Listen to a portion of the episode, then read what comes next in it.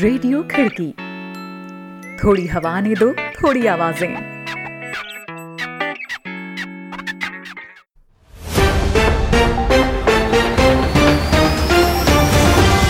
आज है 9 जुलाई दिन बृहस्पतिवार। खिड़की इंटरनेशनल बुलेटिन में अभिवादन स्वीकार करें अभिनव श्रीवास्तव का। एक नजर कार्यक्रम की खास खबरों पर। भारत में केरल में 30 किलो सोने तस्करी के मामले से राजनीतिक हलचल। केरल सरकार और यूएई दूतावास से जुड़े मामले के तार। यूनिवर्सिटी कॉलेज लंदन के शोधकर्ताओं का अध्ययन, कोरोना वायरस दिमाग पर भी डाल रहा असर। ट्रम्प प्रशासन के विदेशी छात्रों को देश के बाहर निकालने वाले आदेश को हार्वर्ड और एमआईटी ने दी कोर्ट में चुनौती। रहेंगी दुनिया भर की और भी अहम खबरें, तो बने रहें बुलेटिन में अभिनव श्रीवास्तव के साथ।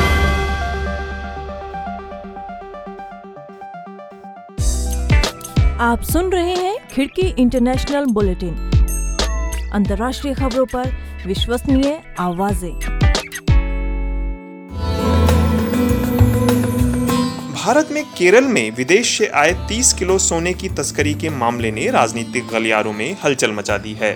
इस मामले के तार केरल सरकार के कुछ आला अधिकारियों के अलावा संयुक्त अरब अमीरात यानी यूएई के वाणिज्य दूतावास से भी जुड़ते नजर आ रहे हैं। हालांकि कोरोना महामारी के चलते अंतर्राष्ट्रीय उड़ानों पर रोक के बाद भारत में सोने की अवैध तस्करी में गिरावट की खबरें लगातार आ रही हैं, लेकिन केरल में सामने आए सोने की तस्करी के इस मामले ने कई स्तरों पर बेहद गंभीर सवाल खड़े कर दिए हैं।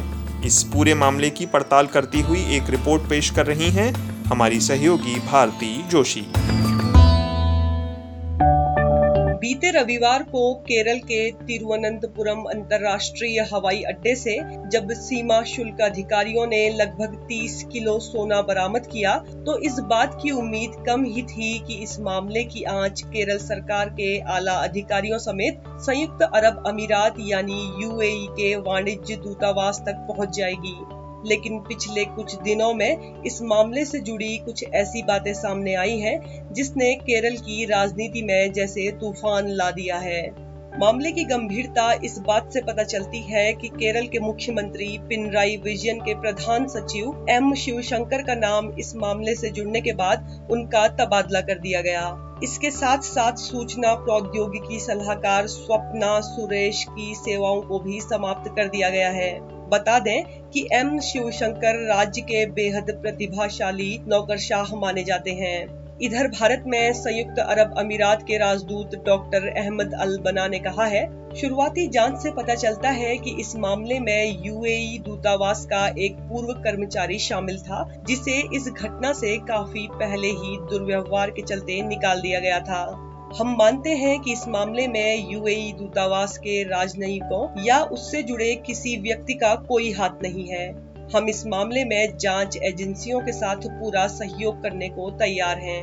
बता दें कि सीमा शुल्क अधिकारियों ने जो सोना जब्त किया वह यूएई के वाणिज्य दूतावास के लिए आए बैगों में भरा हुआ था और इस सिलसिले में उसी पूर्व कर्मचारी को हिरासत में लिया गया जिसका जिक्र यूएई के दूतावास ने अपने बयान में किया।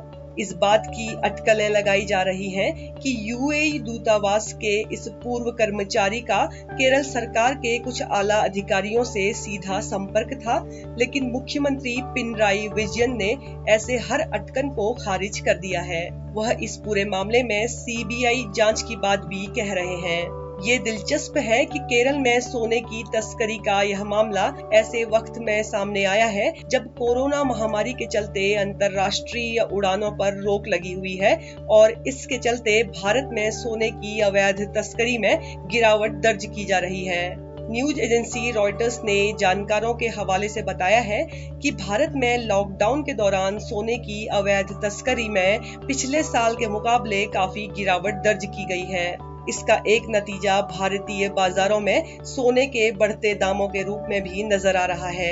बुधवार को बाजारों में सोने की कीमत लगभग 50,000 रुपये प्रति 10 ग्राम की रिकॉर्ड स्तर पर पहुंच गई, जो साल 2020 में अब तक रही औसत कीमत से 25% ज्यादा है। केरल में सामने आए इस मामले को सोने की अवैध तस्करी में आ रही मौजूदा गिरावट से जोड़कर देखा जा सकता है। हालांकि इसकी असल वजहों और मामले के राज्य सरकार और यूएई के दूतावास से जुड़ रहे नेटवर्क का पता जांच के बाद ही चल पाएगा।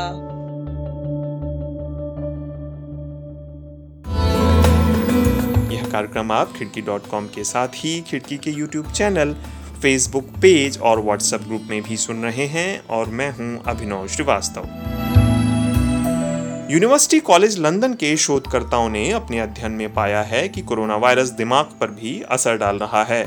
उन्होंने 43 ऐसे मामलों का विश्लेषण किया जिसमें कोविड-19 से संक्रमित हुए मरीजों में या तो temporary brain dysfunction, stroke, nerve damage या दूसरे इस तरह के दिमाग पर पड़ने वाले गंभीर प्रभाव देखे गए हैं। शोधकर्ताओं ने ताज़ा अध्ययनों के आधार पर अब तक के कोरोना वायरस से पड़ने वाले प्रभावों के बारे में मालूम जानकारी में यह बात भी जोड़ी है कि यह बीमारी दिमाग को क्षतिग्रस्त कर सकती है।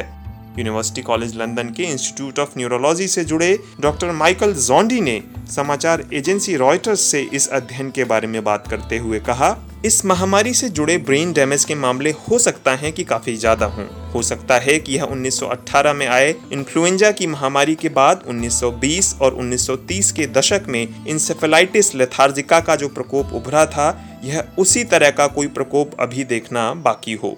हालांकि न्यू कोरोना वायरस से होने वाली कोविड-19 की बीमारी मोटे तौर पर एक श्वसन तंत्र से जुड़ी बीमारी है जो कि फेफड़ों पर असर डालती है, लेकिन नए अध्ययन जो बता रहे हैं कि इसका असर दिमाग पर भी पड़ रहा है और यह वाकई चिंता में डालने वाली बात है। रुख अगली खबर का। ट्रम्प प्रशासन के उस आदेश को हार्वर्ड यूनिवर्सिटी और एमआईटी ने बुधवार को बोस्टन की जिला अदालत में चुनौती दी है, जिसमें उसने संस्थानों के ऑनलाइन पढ़ाने के फैसले के बाद विदेशी छात्रों को अमेरिका छोड़कर अपने देश चले जाने के लिए कहा था। उन्होंने कोर्ट से इस आदेश पर अस्थायी प्रतिबंध लगाने की मांग की है। गौरतलब है कि इस आदेश से लगभग 10 लाख छात्र प्रभावित होने की स्थिति में हैं। इस आदेश के तहत ट्रम्प प्रशासन ने कहा था कि जिन छात्रों की क्लासेज ऑनलाइन हो गई हैं, वे या तो देश छोड़ दें या फिर किसी व्यक्तिगत क्लासेज में दाखिला ले लें। हालांकि छात्रों का कहना है कि इस समय जब सेमेस्टर शुरू होने में कुछ ही दिन बचे हैं, संस्थान बदलना मुमकिन नहीं है। अमेरिका में कोरोना वायरस के बढ़ते प्रकोप के चलते व्यक्तिगत क्लासेज होने पर संशय बना हुआ है। हार्वर्ड यूनिवर्सिटी और एमआईटी ने यह भी कहा है कि ट्रम्प प्रशासन इस आदेश के जरिए कॉलेजों और यूनिवर्सिटीज पर क्लासरूम खोलने का दबाव बना रहा है। इस आदेश की आलोचना सीनेटर बर्नी सैंडर्स भी ये कहते हुए कर चुके हैं कि यह ट्रम्प प्रशासन की क्रूरता है। उन्होंने कहा था कि छात्रों को धमकाकर 2 विकल्प दिए गए हैं, जान जोखिम में डालकर क्लास आओ या फिर देश छोड़ दो, और यह खतरनाक बात है। अब अगली खबर। अमेरिका में बुधवार को कोरोना संक्रमण के 60,000 से अधिक मामले दर्ज किए गए, जो दुनिया के किसी भी देश में एक दिन में दर्ज होने वाले संक्रमित मामलों की संख्या के लिहाज से सबसे ज्यादा है। अमेरिका में कोविड-19 से संक्रमित होने वालों की संख्या में लगातार हो रही इस बढ़ोतरी के बाद एक बार फिर से लॉकडाउन लागू करने की संभावना जताई जा रही है। अमेरिका कुल कोरोना संक्रमित मामलों और कुल होने वाली मौतों की संख्या में सबसे पहले पायदान पर है। यहाँ कुल संक्रमण की संख्या 31,58,932 और कुल होने वाली मौतों की संख्या 1,34,862 पहुँच गई है, जबकि 13,92,679 लोग ठीक भी हुए हैं। अमेरिका में बुधवार को सबसे ज्यादा मामले दर्ज होने वाले राज्यों में फ्लोरिडा, टेक्सास और कैलिफोर्निया शामिल रहे। अब एक नजर दुनिया भर में कोरोना संक्रमण के मामलों पर। worldometers.info की वेबसाइट के अनुसार दुनिया भर में कोरोना संक्रमण की तादाद 1,21,90,139 पहुंच गई है। अब तक कुल मौतों का आंकड़ा 5,52,496 दर्ज किया गया है और 70,87,481 लोगों को सुरक्षित बचाया जा सका है। यहाँ बताए गए सारे आंकड़े worldometers.info से लिए गए हैं। तो दोस्तों, आज का यह इंटरनेशनल न्यूज़ बुलेटिन आपको कैसा लगा, इस बारे में ज़रूर कमेंट करें। आप जिस भी प्लेटफॉर्म पर खिड़की को सुन रहे हैं, लाइक और शेयर करना न भूलें। खिड़की के यूट्यूब चैनल को भी सब्सक्राइब करें और बेल आइकन टैप कर लें ताकि हर अपडेट आपको मिलती रहे। अभी के लिए अभिनव श्रीवास्तव को दीजिए अनुमति, कल फिर होगी मुलाकात।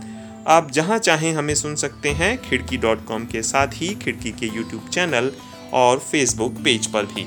नमस्कार।